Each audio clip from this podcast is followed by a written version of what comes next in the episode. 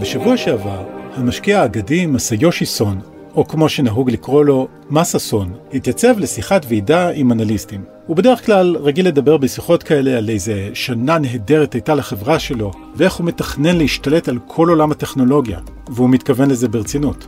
הפעם החדשות היו קצת פחות משמחות.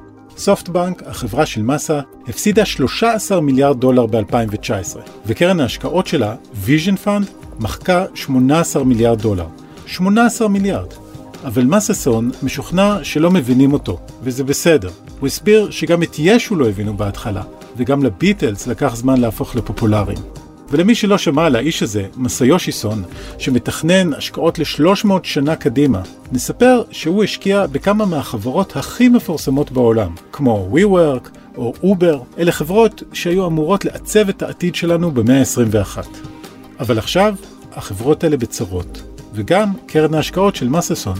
במסיבת העיתונאים של סופטבנק, שהועברה בתרגום סימולטני מיפנית, היה הסבר. ההשקעות שלו, מה שנקרא חדי הקרן של עולם ההייטק, נפלו לבור, לעמק הקורונה. And originally speaking, they were able to keep going, but because of the uh, value of coronavirus all of the uh, sudden happened, been dropping into such valley, and uh, this is a big uh, crisis for many of us. אבל האם זה נכון? או שאולי הקורונה היא רק התירוץ לצרות של מסאיושיסון? ומה הצרות האלה אומרות על העתיד של עולם ההייטק? ולמה משקיעים מכובדים מכניסים למצגות שלהם תמונות של חדי קרן עם כנפיים עפים באוויר? היי, אני אורי פסובסקי ואתם מאזינים לצוללת מבית גלובס. אנחנו ננסה לענות על השאלות האלה בעזרת עמרי זרחוביץ', עורך מדור ההייטק של גלובס ומנחה הפודקאסט רוד שואו. אהלן אורי.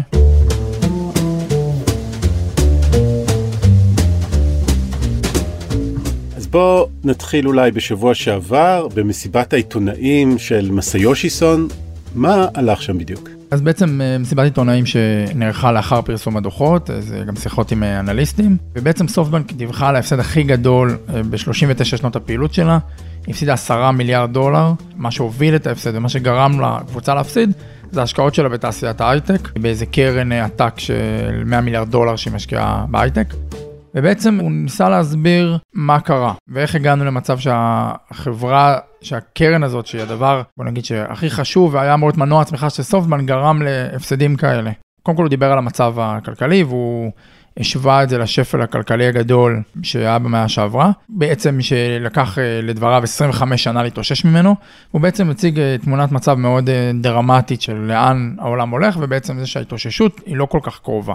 אוקיי, okay, אז יש לנו משקיע יפני שהפסיד עשרה מיליארד דולר, סכום גדול, אבל מה, מה המשמעות שלו לחיינו, אם להיות ככה קצת פרובינציאליים? מה המשמעות של ההפסדים האלה של סופטבנק? זאת שאלה טובה, בעצם זה משקיע יפני מחברה יפנית שרוב האנשים אולי אפילו לא יודעים מי זאת ומה היא, אבל בעצם הקרן הזאת שהם הקימו, ובכלל סופטבנק היא השחקן הכי משמעותי בתעשיית ההייטק בשנים האחרונות, שינתה את התעשייה או השפיעה עליה דרמטית, והיא בעצם השקיעה גם בחברות הכי גדולות והכי משמעותיות והכי מבטיחות, היו מבטיחות יותר נכון, כמו אובר ו-WeWork שהם היו החברות הפרטיות בעלות השווי הכי גבוה, אבל זה גם יותר עמוק מזה, בוא נדבר על זה, הוא השפיע על כל ההשקעות בסטארט-אפים, על כמה משקיעים ועל מה שמים דגש והאם החברות צריכות להיות רווחיות או לשים דגש על הצמיחה, אבל עכשיו התרחיש מעלה הרבה סימני שאלה סביב החברה הזאת. גם אם לא שמעתם על סופטבנק, זאת בעצם קרן ההשקעות שעמדה מאחורי החברות שהיו אמורות לעצב את הכלכלה של המאה ה-21, כמו אובר שככה נתנייד ו-WeWork שככה היינו אמורים לעבוד, ועכשיו זה פתאום קצת פחות בטוח. צריך לזכור שבעצם סופטבנק חושבת לטווח ארוך ורוצה להשתלט על התשתיות. היא לא רוצה להשקיע בעוד משהו שמתחבר לאיזה תוכנה קיימת מבחינתה. WeWork זה תשתית של שוק העבודה, או של המשרדים של שוק העבודה, וזה היה אמור לשנות את האופן שבו אנחנו בכלל עובדים. זאת אומרת, החברות עובדות יותר נכון, ואובר זה תשתית של mobility, ויש עוד כל מיני חברות שהן בתשתיות של בינה מלאכותית ושל סייבר ושל ביטוח וכו'. זה לא סתם קרן שמשקיעה בכמה סטארט-אפים ורוצה תשואה גבוהה עליהם. לא במקרה הם חושבים לטווח של 30 שנה קדימה, הם רוצים להשתלט פה על משהו הרבה יותר רחב. בסיפור הזה קצת קשה להפריד לפעמים את הנפשות הפועלות מהתוכנית העסקית. בוא נתמקד שנייה באיש הזה, מסיושי סון, האדם מאחורי סופטבנק ומאחורי קרן ההשקעות שלה. ככה בקצרה, מי זה האדם הזה? בגדול הוא עבר את uh, גיל 60 והוא עשה כמה הצלחות. הוא למד בארצות הברית, הוא למד בברקלי והיה לו איזה עסק שככה נפל, ואז כשהוא חזר ליפן, אז הוא רצה לשווק תוכנה וגם אז לא כל כך הצליח אבל איזה מפגש די אקראי mm-hmm. בעצם הוא רצה לבטל את הפגישה עם איזה מנכ"ל של אה, חברת תוכנה המנכ"ל התעקש והם נפגשו והוא קיבל זיכיון בלעדי לשיווק תוכנה ותוך כמה שנים החברה כבר הגיעה להכנסות של עשרות מיליוני דולרים mm-hmm. אחרי זה גם אבואה קצת אה, בשנת 2000 הפילה אותו אבל אז היה לו איזה השקעה סופר מוצלחת בעליבאבא שהוא החליט לתת אה, לעליבאבא 20 מיליון דולר וככה הוא הצליח להצמיח שוב ושוב את סופטבנק. אוקיי. Okay. הזכרת בפתיח את אה, ישו ואת הביטלס, בעצם צריך להיות מאוד, אה, נקרא לזה מגלומן, או צריך שיהיה לך תפיסה מאוד מאוד מאוד מאוד שאפתנית כדי להסתכל עליך בכלל בתפיסה הזאת וכדי להצליח ככה, ואני חושב שזה גם בא לידי ביטוי בתפיסה העסקית שלו, זאת אומרת באיך שהוא הקרין, באופן שבו הוא שיחק את המשחק וגם באופן שבו הוא הקרין לחברות שבהן הוא השקיע. והוא השקיע בהם באמצעות קרן uh, שנקראת vision fund, mm-hmm. שאותה, אם אני לא טועה, הוא הקים לפני שלוש שנים בדיוק, במאי 2017. מה, מה, מה תוכל לספר על הקרן הזאת? בעצם באמת את רוב ההשקעות שלה, לא הכל, אבל סופטבנק עושה מהקרן הזאת. Mm-hmm. זה קרן בהיקף של 100 מיליארד דולר, זה דבר שלא נראה עד אז בתעשייה. ובעצם חלק גדול מהכסף הוא של סופטבנק עצמה, אבל לא רק, יש שם הרבה כסף סעודי, יש שם קצת מהחברות uh, כמו אפל וקוואלקום. ובעצם בשלוש שנים האלה סופטבנק השקיע מעל 80 מיליארד דולר מהקרן, בכמעט 80 סטארט-אפים. אם עושים את החישוב אז רואים גם כמה השקיע בממוצע בכל סטארט-אפ, זה סכום עתק. אוקיי, למי שקצת פחות מצוי בעולם הזה, אז כשאנחנו אומרים קרן, אז בעצם אה, מסיושי סאן הוא הולך לכל מיני אנשים, אומר להם תנו לי כסף, אני אשקיע אותו בחברות שאני אמצא ואטפח, והוא אוסף ככה 100 מיליארד דולר, ואז הולך ומחפש השקעות שייתנו תשואות גדולות בהמשך, מה שנקרא הון סיכון. נכון, בעצם רוב ההשקעות בסטארט-אפים נעשות באמצעות קרנות הון סיכון, שזה קרנות לתקופת זמן של 10-15 שנה. שיש משקיעים, זה נקרא שותפים מוגבלים, אין להם החלטות בכל דבר שקורה בקרן, אבל הם נותנים את הסמכות למישהו שמנהל בעבורם את ההשקעות, והוא אמור להחזיר להם תשואה אחרי טווח ארוך, זאת אומרת אחרי 10 שנים, 15 שנה. אה, פה זה טיפה שונה כי זה קרן שהיא גם של חברה, זאת אומרת סופטבנק היא משקיע עוגן, חצי קרן אה, של חברה וחצי קרן כזאת, אבל כן אתה צודק. אני חושב שמשהו בתפיסה הזאת הוא גם אה, בהיקף של הקרן בוא נגיד ובמחשבה הזאת שהוא עם מחשבה של גם רצון להשתלט על כל מיני תשתיות טכנולוגיות או תשתיות בכלל של העולם החדש של המאה ה-21 וגם העובדה שזו קרן של סופטבנק חושבת על 30 שנה ורוצה לחשוב יותר לטווח ארוך מקרנות רגילות גרם לכך שגם קבלת ההחלטות שלה בעצם השתנתה והשפיעה על המשקיעי סיכון הרגילים שזה קרנות שיכולות לנוע מ... 100 מיליון דולר ל-5 מיליארד דולר, אבל 10 מיליארד דולר נגיד, אבל זה אף פעם, אף פעם, אף פעם לא הגיע ל-100 מיליארד. זהו, אז באמת, פתאום מתייצב מין שחקן כזה. אמנם זה רק שלוש שנים, אני לא יודע אם זה הרבה או מעט במונחים של התעשייה שאתה מסקר, אבל מופיע פתאום ענק כזה, קרן שגדולה פי עשר מהקרנות הכי גדולות, מה ההשפעה שלה? קודם כל צריך לזכור שבעצם אנחנו בתקופה של ריבית אה, נמוכה בשווקים, mm-hmm. אז משקיעים גם המשקיעים שמשקיעים בקרנות הון סיכון ובסופטבנק וכו', הם רוצים תשואה על הכסף. הם רוצים שהכסף שלהם יעבוד כמה שיותר. ואז הם מחפשים בשוק הציבורי, בחברות שנסחרות בבורסה, התשואה יותר נמוכה, והם מחפשים השקעות שיניבו להם איזה מין בוננזה כזאת, ולכן הרבה מאוד כסף זורם להייטק עוד בלי קשר לסופטבנק. זאת אומרת, אנחנו כן בתקופה שיש בה הרבה כסף, לא בסדר גודל הזה, אבל כן. מה שזה עושה בעצם, זה שכשיש לך אה, גם קרן שגם צריכה להניב לעצמה תשואה, זאת אומרת, אתה צריך שהמאה מיליארד דולר האלה יהפכו לסכום הרבה יותר גבוה, אז אתה לא יכול להסתפק בהשקעות מאוד מאוד קטנות. בעצם הם נתנו צ'קים הרבה יותר נדיבים.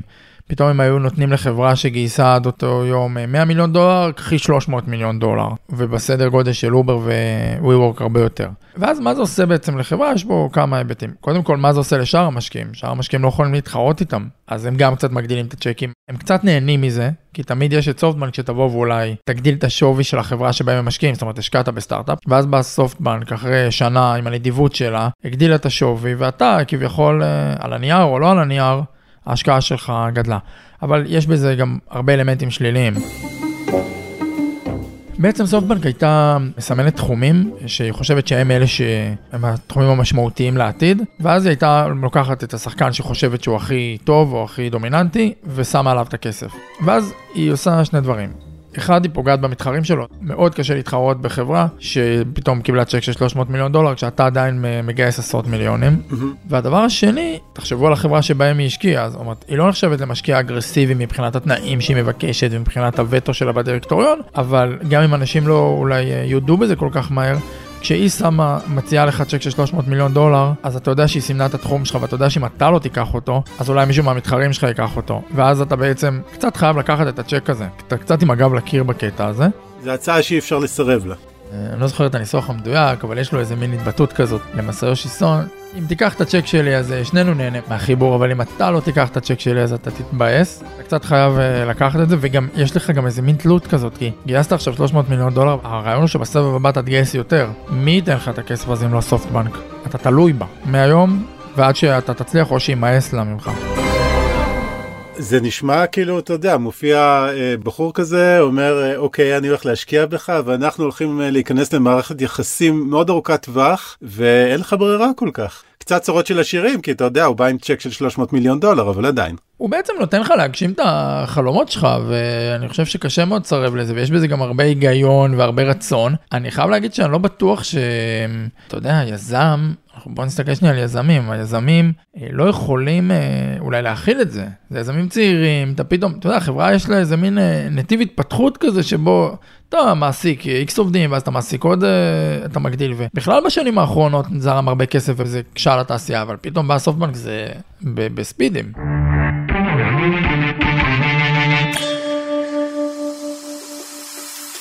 Dramatic turn taking place in the WeWork saga. Founder and former CEO Adam Newman now suing the company's biggest investor, SoftBank, which took control of the company. After Uber laid off 3,700 employees, total workforce that has been eliminated in less than a month. Two of the Vision Fund's biggest investments, Uber and WeWork, causing investors to wonder if Massa's Vision Fund is starting to show some cracks. אז בוא נדבר על שתיים מהדוגמאות של יזמים שקרה להם דבר כזה. אחת, אולי הדוגמה הכי מפורסמת, לפחות בישראל, שקשורה לסופטבנק, היא WeWork. חד משמעית, בהחלט גם, אני חושב, סיפור מאוד מסקרן מבחינה עסקית. Mm-hmm. WeWork בעצם צמחה מאוד מאוד מהר וגם גייסה שווי בסבב האחרון שלה או בהשקעה האחרונה שלה היה לפי שווי של 47 מיליארד דולר וכמובן שהיא רצתה שהשווי הזה יגדל ואז יחד הנפקה ציבורית, רצתה להיסחר בבורסה, זה לא קרה, ובשלב הזה אתה צריך לפרסם בעצם מסמך מאוד מאוד ארוך ומייגע עם כל הנתונים הכספיים שלך והסיכונים, mm-hmm. אתה בעצם מסביר מה החברה שלך עושה, ובעצם התשקיף הזה יצר איזה מין כדור שלג שהסתיים בזה שלא הייתה הנפקה. אוקיי. Okay. ולא רק בזה שהוא הסתיים בזה שלא הייתה הנפקה, בעצם אף משקיע בשוק ההון לא רצה לתת להם את השווי שהם נותנים, היה דובר על שווי של בין 10 ל-15 מיליארד דולר. זה הזוי, זאת אומרת, אה, שנה, שנתיים קודם הם קיבלו שווי של 47 מיליארד דולר, ופתאום אה, באים משקיעים ואומרים, לא, אתם שווים שליש מזה או אולי פחות. וזה שם שני דברים על כוונת הביקורת, בוא נגיד, את WeWork, ומי שעמד בראשה שזה הישראלי אדם נוימן, ואת סופטבנק. ונראה שמי שקצת ספג יותר ביקורת זה אדם נוימן, שבעצם אחרי תהליך ארוך של כאילו כמה שבועות, בעצם נאלץ לוותר על המקום שלו בתור מנכ"ל החברה, והוא סגר איזה הסכם עם סופטבנק.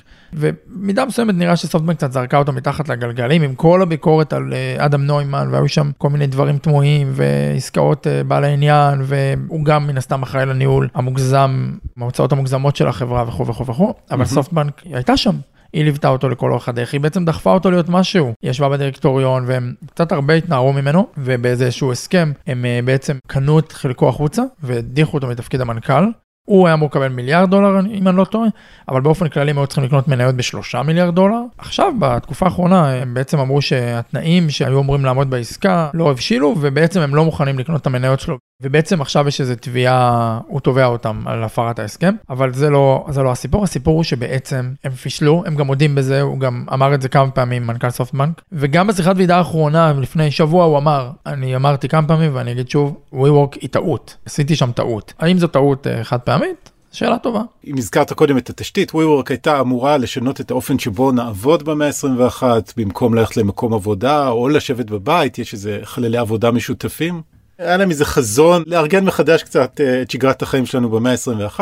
אובר היא חלק אחר לכאורה בפאזל הזה, היא משנה את האופן שבו ניסע ממקום למקום. חד משמעית אובר מציעה תשתית אה, כאילו של תחבורה וגם אה, זה אמור ביום מן הימים להתחבר לעיר חכמה ולרכבים אוטונומיים. ואובר אה, בעצם זה אפליקציה של מוניות או נסיעות שיתופיות, היא חלק מהכלכלה השיתופית שצמחה אחרי המשבר הקודם. ובעצם מה שקורה באובר זה אובר כן הונפקה והיא גם הונפקה בשווי נמוך ממה שהם אה, קיוו והיא גם נסחרת היום, אני לא זוכר את השווי המדויק אבל משמעותית נמוך מהסבב האחרון שבו סופטבנק השקיע. אובר כן נמצאת היום בכותרות בגלל שבעצם הקורונה. זאת אומרת אין לה, אין לה פעילות אה, מוניות, הפעילות שכן דווקא צומחת שם זה המשלוחים.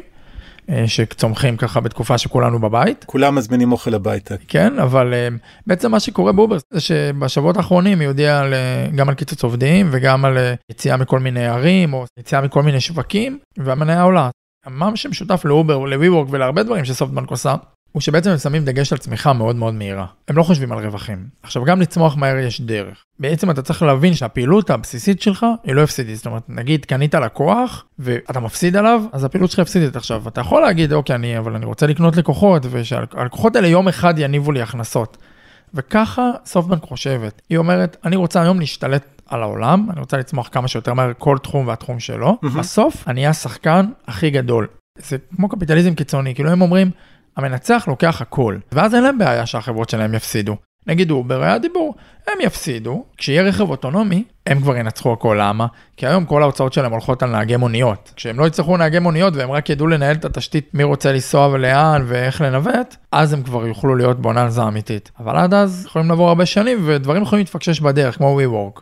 אני רוצה לחדד את הנקודה הזאת, כי זה משהו שאנשים עשויים לא להבין לפעמים, לא בגלל, אתה יודע, שאנשים לא מבינים, אלא בגלל שזה משהו שאתה לא רואה.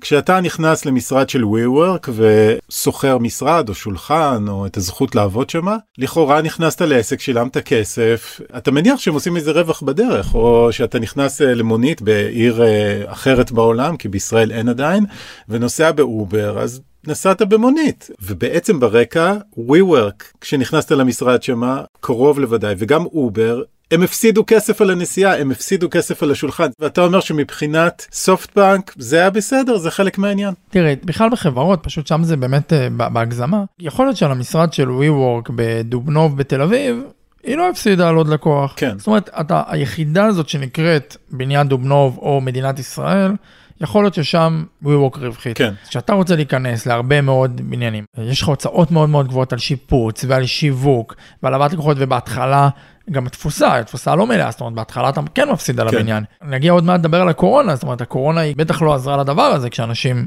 אה, לא רוצים לשבת בבית, אבל זה עוד מלפני. לגבי אובר, אתה צודק, גם לפעמים להביא את הלקוח לאובר יקר, וגם יש תחרות מאוד מאוד עזה, זה לפי שווקים. יכול להיות שבגט נגיד בישראל השתלטה על השוק, היא כבר רווחית בישראל, אבל אם תשים אותה עכשיו בשוק חדש שבה אובר פועלת, אז בשביל להביא לקוחות היא תצטרך להשקיע הרבה ב marketing, במכירות ושיווק, והדבר הזה פשוט יגרום לה להפסדים, וזה קצת מה שקורה בשווקים של אה, אובר.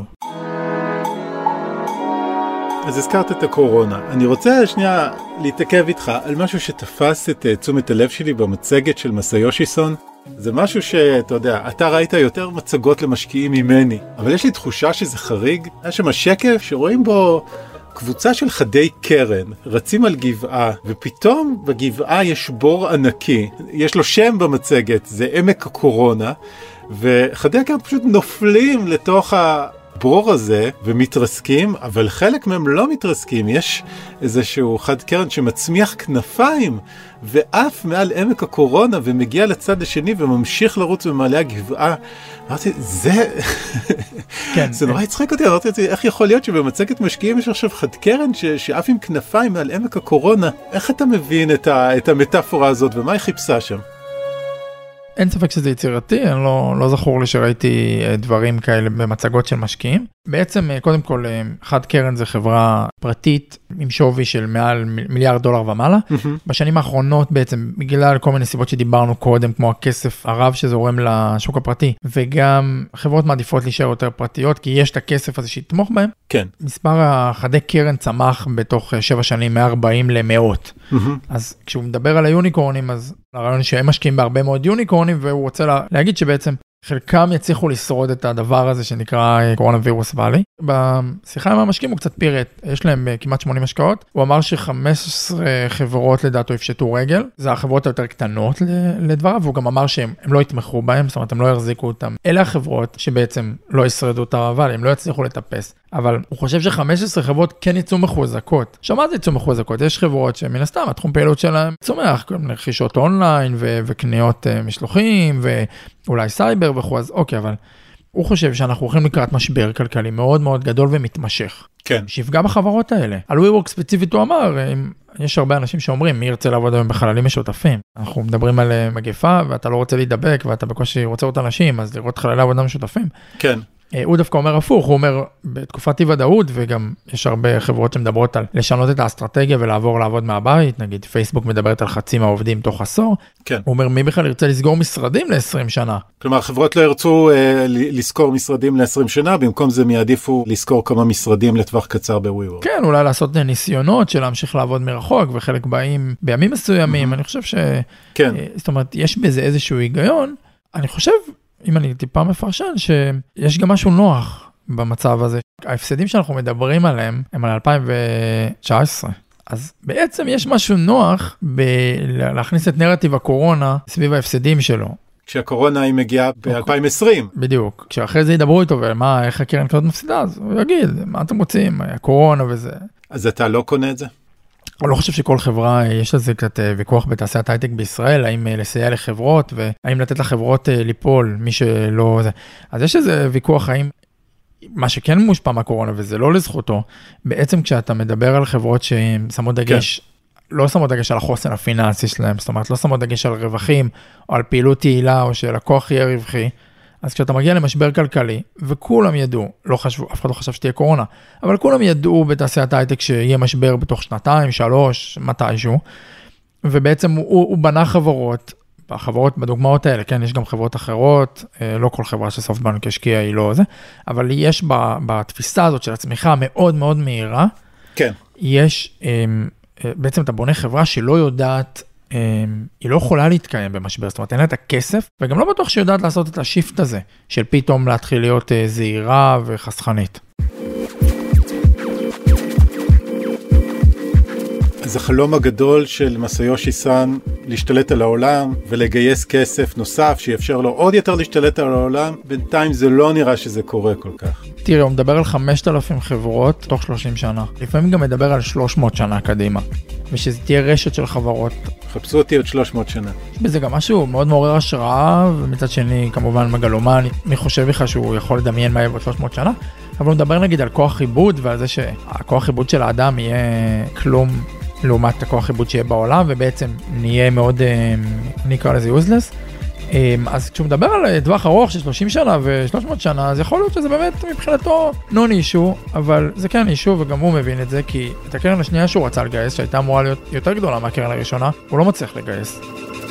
אני אישית מודה, הייתי בטוח שסופטבנק היא דבר מסוכן. כן. כל הדברים שדיברנו עליהם פה, שכאילו התבררו כאיזה, בסוף זה לא קרה, אבל אמרתי לעצמי, מה, אם הבן אדם מסוגל לשים כל כך הרבה כסף, ובעצם לרמוס את המתחרים של הסטארט-אפים האלה, ולהקפיץ אותם קדימה, ולהשתלט, והוא רוצה להגיע, ל, גם אם לא 5,000, גם עם 1,000 חברות, שגם משתפות ביניהן פעולה, יש להם איזה מין, אה, הם יודעים לחבר כן. את החברות וכו', אז בואנה, אתה יכול למצוא את עצמך, אה, זה, ואני גם חושב שהבינו את זה, היו כל מיני מהלכים.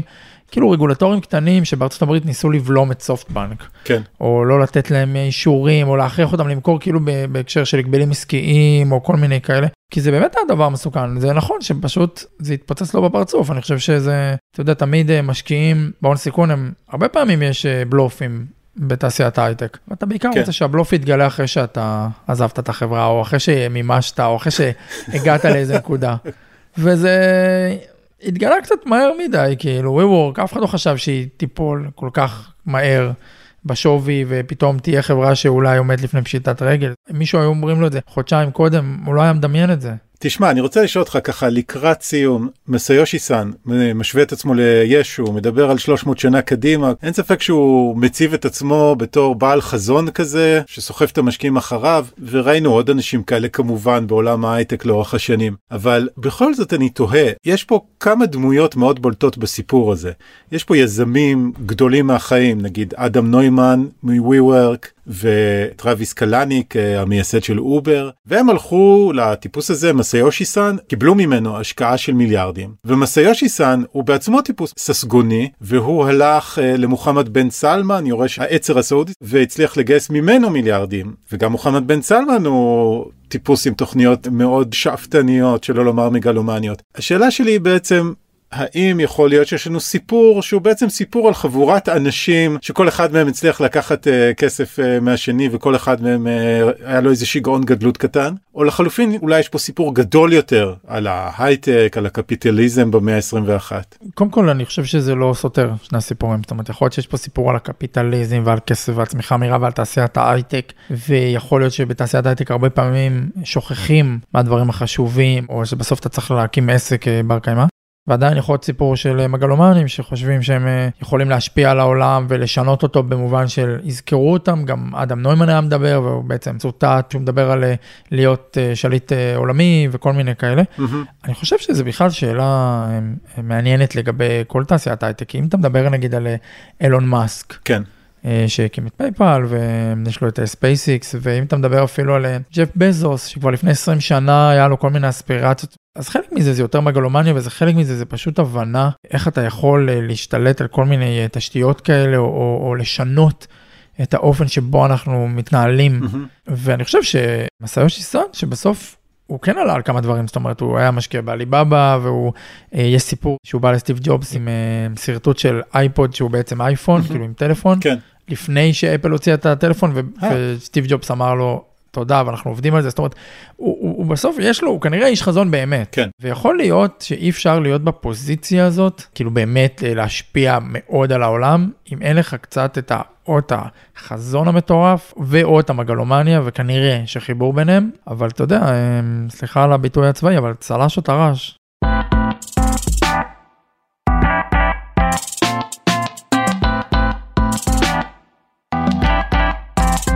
אז בוא נסיים באמת ככה עם שאלה על ההיסטוריה. אתה יודע, אנחנו כמובן מאחלים גם uh, למסאיושי סאן וגם לחברות שלו רק הצלחה ושיצלחו את המשבר הזה, אבל איך שהדברים נראים כרגע, המצב לא מי יודע מה, ופתאום כל המודל הזה של השתלטות עולמית נראה קצת מפוקפק ולאו דווקא בר קיימא, ואני תוהה האם הצהרות של סופטבנק הולכות לשנות משהו, אם זה ישנה את התמונה, אם פתאום יחליפו כיוון בתעשיית אה, ההייטק, uh, ישנו קצת את uh, מודל הצמיחה, או שהדברים ימשיכו כמו שהם, כי בכל זאת, אתה יודע, אנחנו שוב במשבר, ושוב יש כסף uh, זול שהבנקים המרכזיים uh, מזרימים uh, לשווקים, ואולי התנאים הבסיסיים דווקא כן נשארו דומים. זאת שאלה ממש טובה, כי בעצם אם הם לא היו זהירים לפני המשבר שכולם ידעו שהוא יבוא, אז למה שהם יהיו זהירים, כאילו בכלל בתעשיית הייטק אחרי המשבר, כי הרי בדרך כלל משברים קורים כל 10-12 שנה. אז דווקא יש משהו שמאוד דוחף ומאוד נותן מוטיבציה להמשיך להשקיע אחרי המשבר, כי אתה אומר שלא יהיה משבר בעוד שנה, שנתיים, כנראה, בתקווה שלא נגלה איזה מגפה חדשה או וכו'. כן. אתה צודק, הנתונים הם שיש כסף זול, ובעצם הסיבה מאחורי הפריחה של תעשיית ההייטק, אחת מהסיבות, היא נשמרת. צריך לזכור כמה דברים. אחד, אנחנו כנראה נלך למשבר כלכלי, אז ייקח עוד שנתיים, שלוש עד שנצלח אותו. ובעצם בכל בועה יש את המאפיינים שלה שבהם, נגיד בבועת הדוט קום, יותר שמו דגש של יוזרים, וחשבו שאם יש לך מלא מלא מלא משתמשים, או מלא כניסות וכו', אתה כבר תדע לתרגם את זה להכנסות. ובבועה הזאת, שמתפוצצת בימים אלו, בעצם היה תפיסה של, אוקיי, יש לך מלא מלא הכנסות ואתה כבר תדע לתרגם את זה לרווחים. אז אני מאוד מקווה שהמשקיעי ההון סיכון ידעו לעשות את החשבון נפש הזה, ואחד, לא יפילו את הדברים על הקורונה, או על סופטבנק, או וכו' וכו', ויבינו שבעצם אתה צריך לבנות חברות שהן יציבות. כי מה שקורה היום זה שלפעמים יש יזמים שרוצים להיות קצת יותר זהירים, וישלם קצת יותר כסף בחשבון, והמשקיעים לחצו עליהם להוציא את הכסף הזה. אה. אז אני חושב שזה כן, אני חושב שזה ישפיע, אני מקווה שזה ישפיע מספיק. עמרי זרחוביץ', תודה רבה. תודה רבה, אורי. עד כאן עוד פרק של הצוללת, מוזמנות ומוזמנים לעקוב אחרינו באתר גלובס, בספוטיפיי או באפליקציית הפודקאסטים האהובה עליכם. אם אהבתם את הפרק, נשמח אם תדרגו אותנו גבוה באפל פודקאסט, זה עוזר. ואתם מוזמנים גם לשלוח את הפרק בוואטסאפ לחבר שעוד לא שמע עלינו או לשתף בסטורי. ואתם מוזמנים גם לעקוב אחרי פודקאסט ההייטק של גלובס בהנחיית עמרי אה, זרחוביץ' שלנו, שואו. יש שם שיחות עומק עם האנשים שהופכים את ישראל ל start-up nation. יזמים, מנהלים, אנשי חזון, אל תחמיצו. קטעי החדשות ששמעתם בפרק נלקחו מעמוד היוטיוב של CNBC, ומסיבת העיתונאים ששמענו בפתיחה נלקחה מאתר הבית של סופטבנק גרופ. תודה רבה לעומרי, ותודה רבה לעורך הפודקאסטים רון טוביה ולכל צוות הצוללת. אני אורי פסובסקי, ביי.